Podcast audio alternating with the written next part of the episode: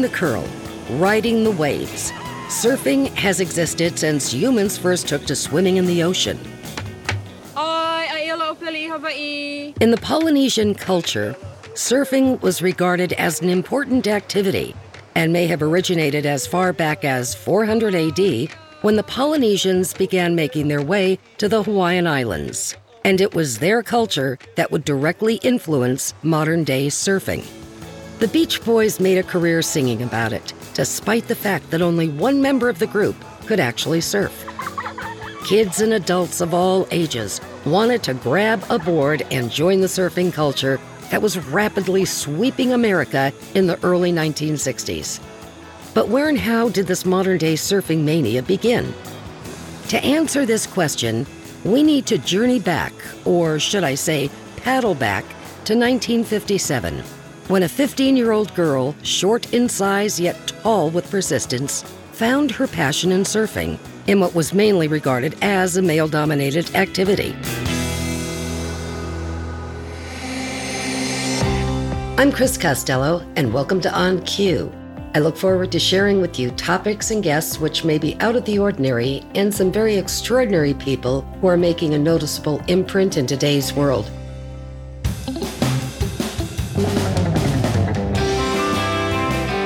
She was pint sized and spunky and frequented the beach at Malibu, watching the surfers paddle out on their boards to catch the waves that would bring them back to shore. She was captivated by the pros and studied their techniques of riding the high speeds of the pipelines, being fully covered by a curl, and the towering mavericks. She purchased her first board for just $30 and began hitting the waves. She made new friends and was fascinated by their free spirited way of life, with a love for their boards and riding the waves. They even sported funny nicknames like the Jaw, the Beetle, Golden Boy, Turtle, Scooter, and Moondoggie. Her father, Frederick Kohner, a noted Hollywood screenwriter, became amused and enthralled by stories of her summer beach days in Malibu. She told him she wanted to write her story of her friends, about a major crush she had on one of the surfers, how she was teased, how difficult it was to catch a wave, and her persistence in wanting to learn how to surf and be accepted by the crew, which was how she referred to the boys that summer. She even shared her new nickname, given to her by her newfound friends. Combining girl and midget, as she was only five feet tall, she became Gidget. Gidget, the little girl with big ideas, was written by her father in six weeks. It was his first novel, and it became an international bestseller and the basis for the popular Gidget movies and television series. And it was with this one book based on his daughter's summer beach days in Malibu that ignited the surfing craze and the beach culture way of life in America.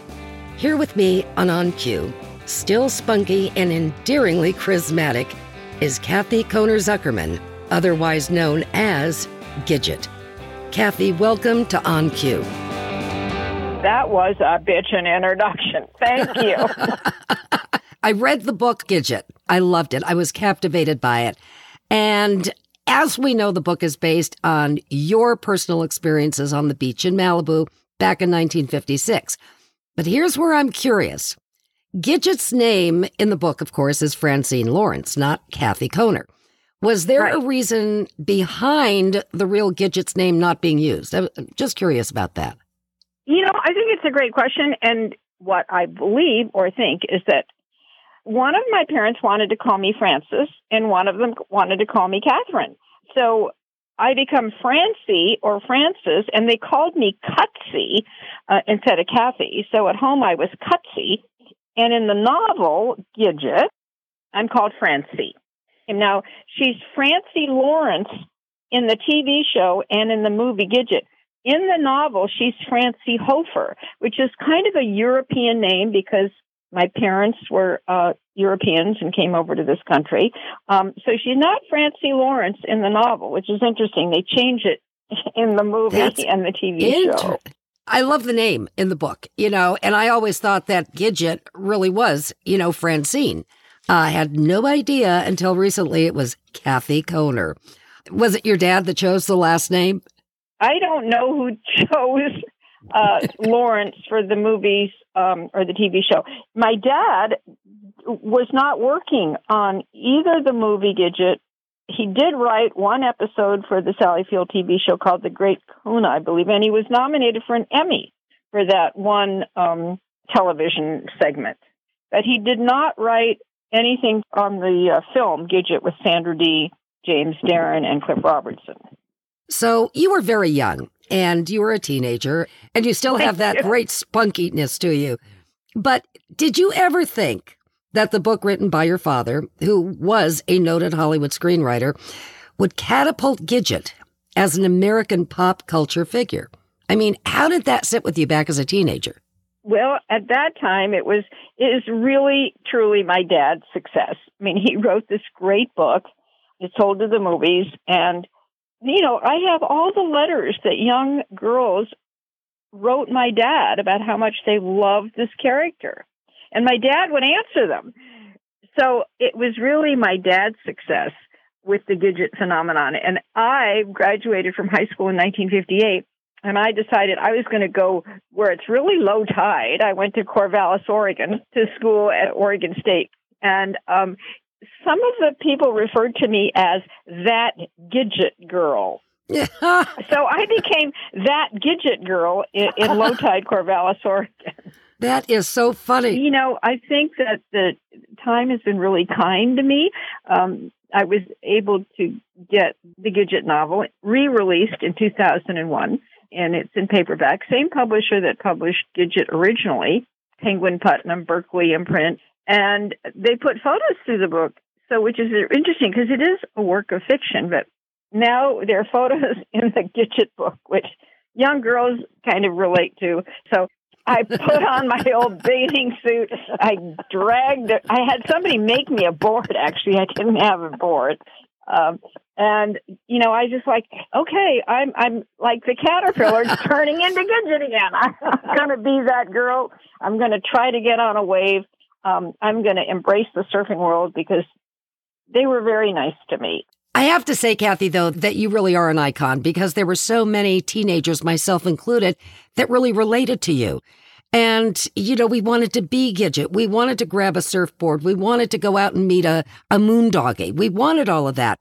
And I think it's so important to notice that your story, although fictionalized, it put Malibu on the map to where it became one of the hottest destinations in the U.S. It ignited a surfing craze to where it became a subculture. So, in all honesty, Gidget was and I think continues to be a cultural sensation. But I want to go back.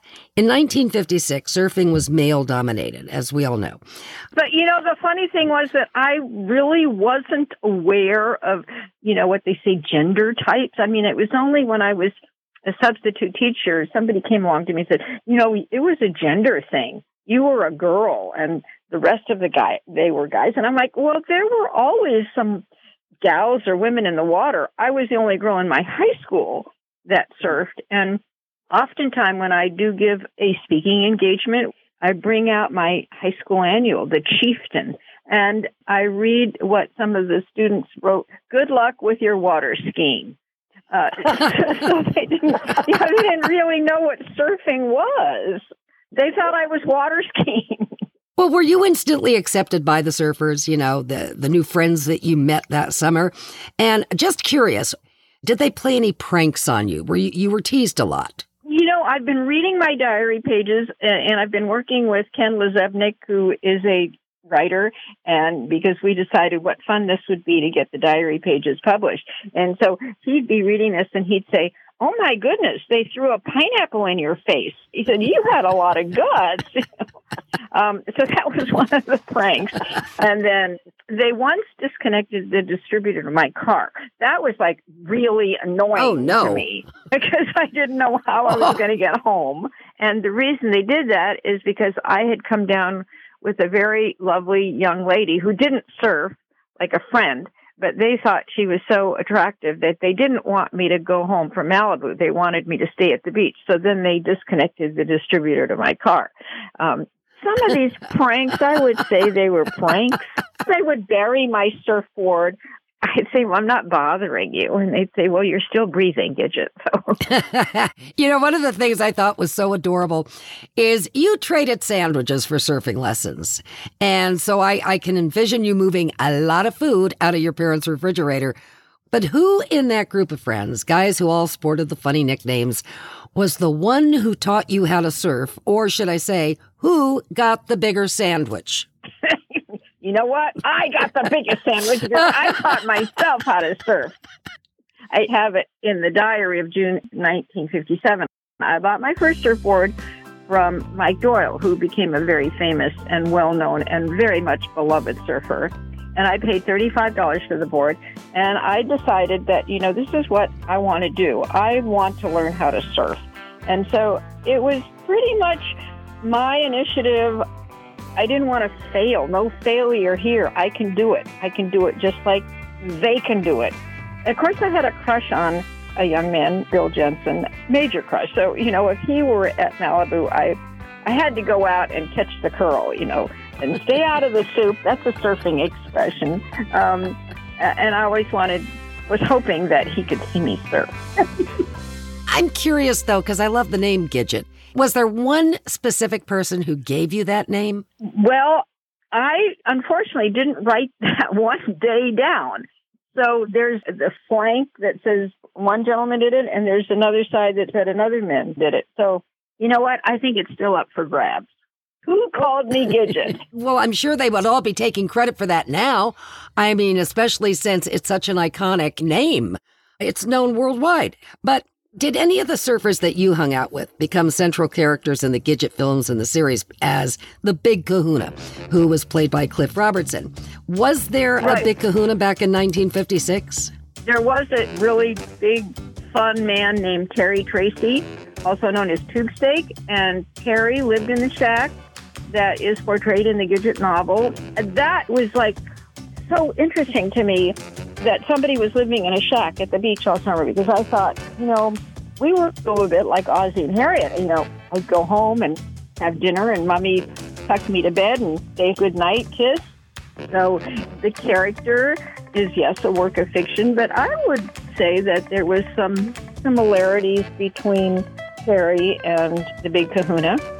And, and he was really nice to me. Yeah. Well, there's certain characters that really stand out. And of course, you know, the Big Kahuna is a character that you just, I immediately think of Cliff Robertson. But the first Gidget film starring Sandra Dee was the spark that would ignite this Gidget mania. And yes. here you're seeing your experiences unfold before the cameras. Did the fictional character share similar characteristics of the real life Gidget you?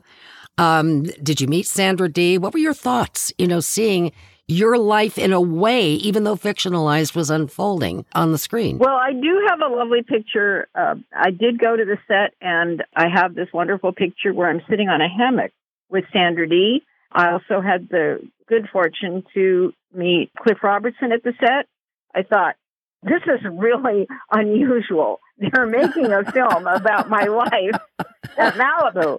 Really? You know, I thought it was fun. I mean, it was an interesting experience to watch the cameras roll. No, I think it was more fun for my dad. Maybe I was a little young to realize that the Gidget movie has gone down this highway and it's still going. There's no end. People love the Gidget movie. It talks to people. It really does. And here is another thing. I mean, you're a surfer, and yet the surfing sequences were actually done by Mickey Munoz, who was part of the surfing scene in Malibu and was the stunt double for Sandra Dee in the first Gidget film. But why Munoz and not you? I mean, you are Gidget. You were the surfer. Well, there were two people that did the stunt doubles. Diane Kivlin, who was Matt Kivlin's wife, and actually Matt. Matt was the one that took me out on my first ride. This was June 24th, 1956. Dear Diary. I didn't do too much but go to the beach.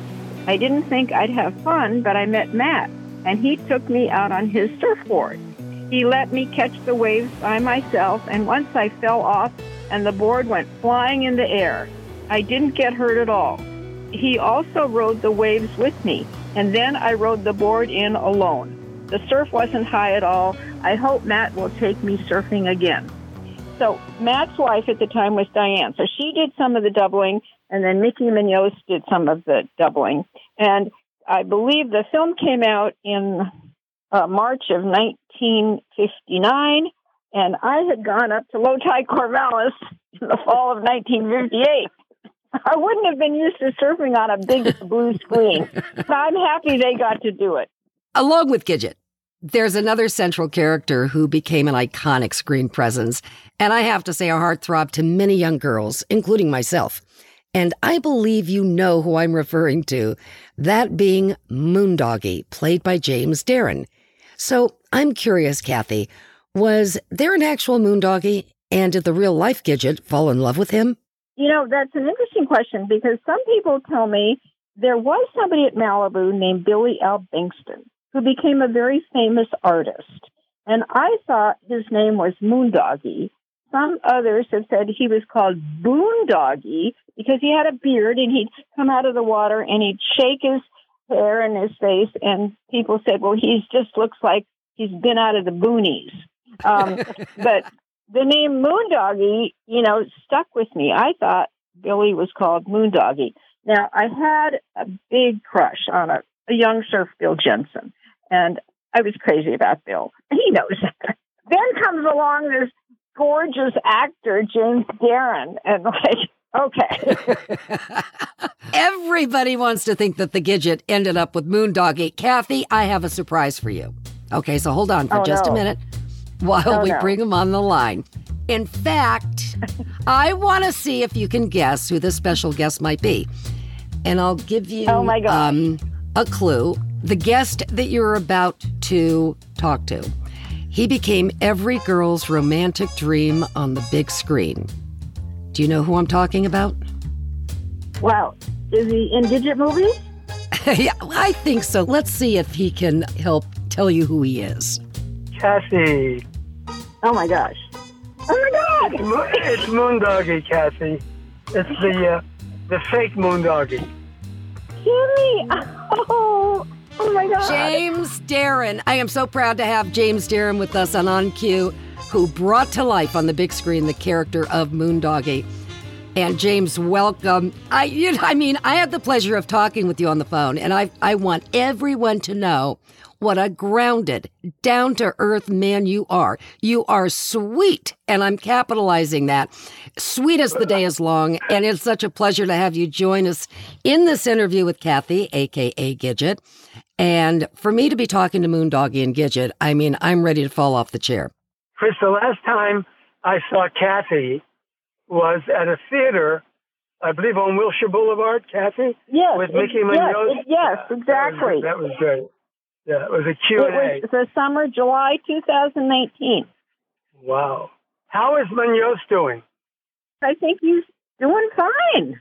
He would double Sandra Dee in the movie. Yes. I'm trying to envision a man doubling for Sandra Dee. I mean, was he a slight build? He, he was pretty small, Mickey Munoz, and, and a wonderful surfer, too. So. And he said, I look pretty good in a bikini. yeah, until you got to his face. then he didn't look like Sandra Dee too much. but you know, you and Kathy know each other. And I'm just curious. Oh, yeah. Jimmy, does she have any of the Gidget on screen personality traits that were brought to life by Sandra Dee, first and foremost, and also Deborah Walley and Cindy Carol? Are there any similarities between the fictional character portrayed by these actresses and the real Gidget? Yeah, that's a tough question.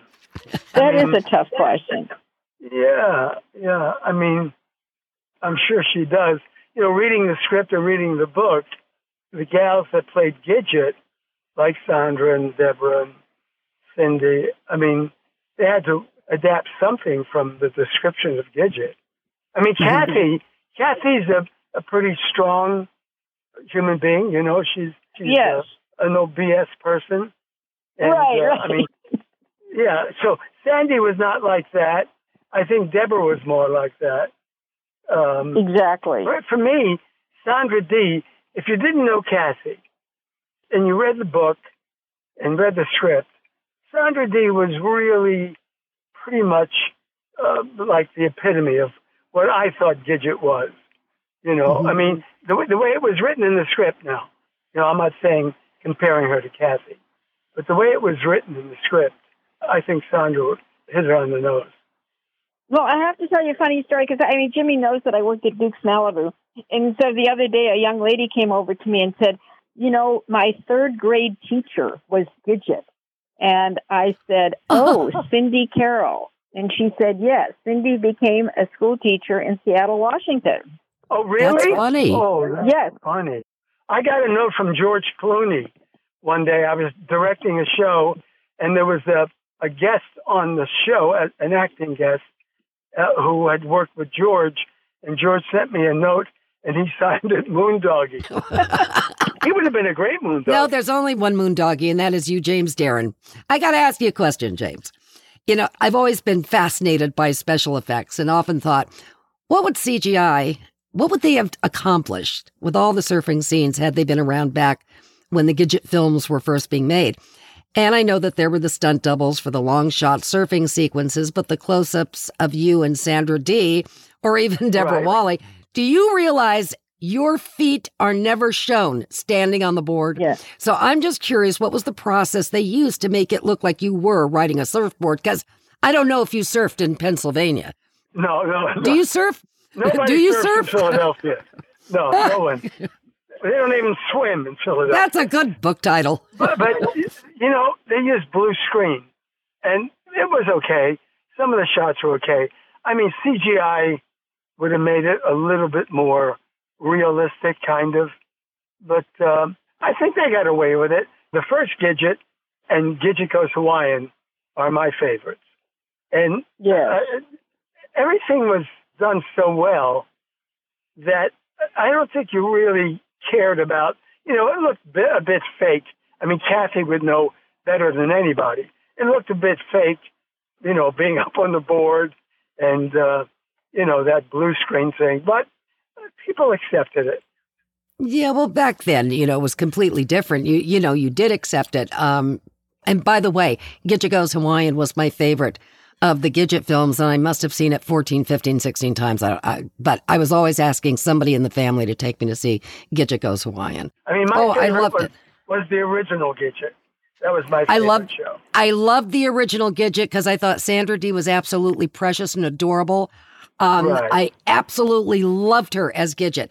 But then when I saw Gidget Goes Hawaiian, there was just something about that film that talked to me, maybe because of the setting in Hawaii, this and that. Yeah, that Um, helps a lot. but- and also the romantic scenes with the moondoggy and, and stuff. I mean, you're- we're talking like teenagers here. Is there a moondoggy out there for us? Um, but I read, and tell me if I'm correct here. I read where the studio's first choice for the role of moondoggy was Elvis, but he was in That's the right. army and could not do the film. And I'm just curious, I, what changed the studio's mind to cast you as you're relatively an unknown actor at the time? Originally, the movie was going to be produced by Joe Pasternak, who did lots of music. Really? He was the original producer, and uh, and Elvis. It was Elvis and Deb, I believe Debbie Reynolds for Gidget. I, I mean, I know they changed producers, and they brought it home. They brought it to Columbia, who owned the script, and then uh, Sandra Dee was on loan out from Universal because she was a contractee at Universal Studios. But I don't even know why I got the role. I mean, I was in the contract at Columbia, but it was really a godsend because, you know, I mean, it changed my life totally. Well, then you had that big hit with the single. Yeah. I think I told you, James, when we spoke, that I still have the Gidget Goes Hawaiian album. And So do I. I, I really? I Yeah. have it too. that was a very special time of life. You yes, know, it was. compared to today, and and it's like night and day. You know, a lot less complicated, a lot less Yep. DS. It was uh, it was a wonderful time. I think that's why a lot of these films are being watched today by even a younger Sure. generation because people want to forget what is going on in the world today and they want to go back in time where things, you know, were a little bit easier, simpler. It's an escape. They go back to a much easier, you know, less complicated time. Yeah, for sure. It's so true. Here's a final question for both of you. And Kathy, I'm going to ask you first. you are Gidget. Okay. Now, did you ever find yourself trapped within the shadow of the Gidget mania that swept the country and continues to generate new fans to this day. How do you separate Kathy Kohner Zuckerman from Gidget, or do you? Oh, that's a good question. Well, when I go to work at Duke's Malibu, I'm Gidget, you know. and you know, I go to the beach and I kind of get to learn the different new surfboards and who's making them. And I, I'm a member of the surf club, and I'm really excited and bringing the character back to life. Then when I come home, I become Kathy who takes walks on the street. well, you know, that was a question I was going to ask about any Gidget projects that fans can look forward to in the near future. And it seems like you have a lot going on to keep the Gidget brand going. I kept all these diaries, and I think they would be fun to get published. I'm working on that. That's cool. I hope you do, Kathy, because it's a great brand. It's a great image, and uh, Thank you. it brings back wonderful memories. You know, I, I'm going to Um, come to see you at Duke's. How about Friday and Saturday? Is that the evening or lunch? No, I'm just there during the day now because Gidget don't drive the highway. You know, Gidget surf, but Gidget don't drive. That's my new logo for a T-shirt. You don't drive, but you do surf. Now, I got to ask you one question. With all the shark sightings and all this stuff you hear happening to surfers, you know, like in Australia, New Zealand, this and that, did it ever bother you or worry you that possibly there were sharks out there? Did you ever have an encounter with a shark? Never thought about it. Wow. Uh, Chris, let me just read to you and Jimmy. Uh, this is September 30th, 1956. It's a Sunday. Today was just Wow. terrific at the beach. The shore break was really good. I was surfing practically all day. I caught about five to ten waves and rode them in all on my knees. Bill was there, but I think we are through with each other. So, so Bill oh. was the love interest, but you and I Oh, are God. not through, James Darren. Oh, I hope not. Gidget is the one for me. Gidget, you're the one for me. Oh, you Thank still you. got it. Moondoggy is the one for me. I love it. I love it. James, you've had songs starting with the title song Gidget from the first Gidget film. Goodbye, Cruel World, one of my favorites, and Her Royal Majesty. You've been in two hit series, The Time Tunnel and TJ Hooker, appeared in films, The Guns of Navarone, The Gene Krupa story. You're a director, and the list goes on and on. Yet, Hey, wait, we got to remember Star Trek. I was a holographic singer. Yeah, it was kind I forgot cool. about that, but Star Trek, and yet you will always be remembered for portraying Moondoggy. So oh, I've Oh, got to ask sure. you. Yes, always and forever. That character is going to follow you through time. forever. And that doesn't bother you. When people see, think of James Darren, they think of, yes, The Time Tunnel was one of my favorites, TJ Hooker. But there's something about Moondoggy that just attaches itself to you. for me, I love it. Some actors, you know, don't want to be recognized for a, a character they played, but that character made them successful. You know, which Exactly. which Moon, Moondoggy made me. I'm thrilled by it. I mean, I walk, I walk through the airport and someone say, "Hey, Moondoggy," you know. Oh, I mean, my God. I love it. Uh, Oh, I love that. and James, for fans out there wanting to know where you're appearing, is there a website? uh, yeah, uh, go Yeah. to jamesdarren.com, and I'll Okay, be in that's easy. I'll be in Georgia. Yeah, oh, yeah, Beautiful. it's, it's all on the website. Beautiful. JamesDarren.com. Kathy and James, thank you for being with me. This has been an amazing interview. And I just got to say, you. Gidget has and will always remain a pop culture phenomenon, and Moondoggy a timeless heartthrob for generations to come. You guys keep well, stay safe. May you both always Thank find you. that big wave to ride in life. And thank you for That's joining right. me. Mahalo. Thank you. Ma- it was mahalo. a real bitchin' time.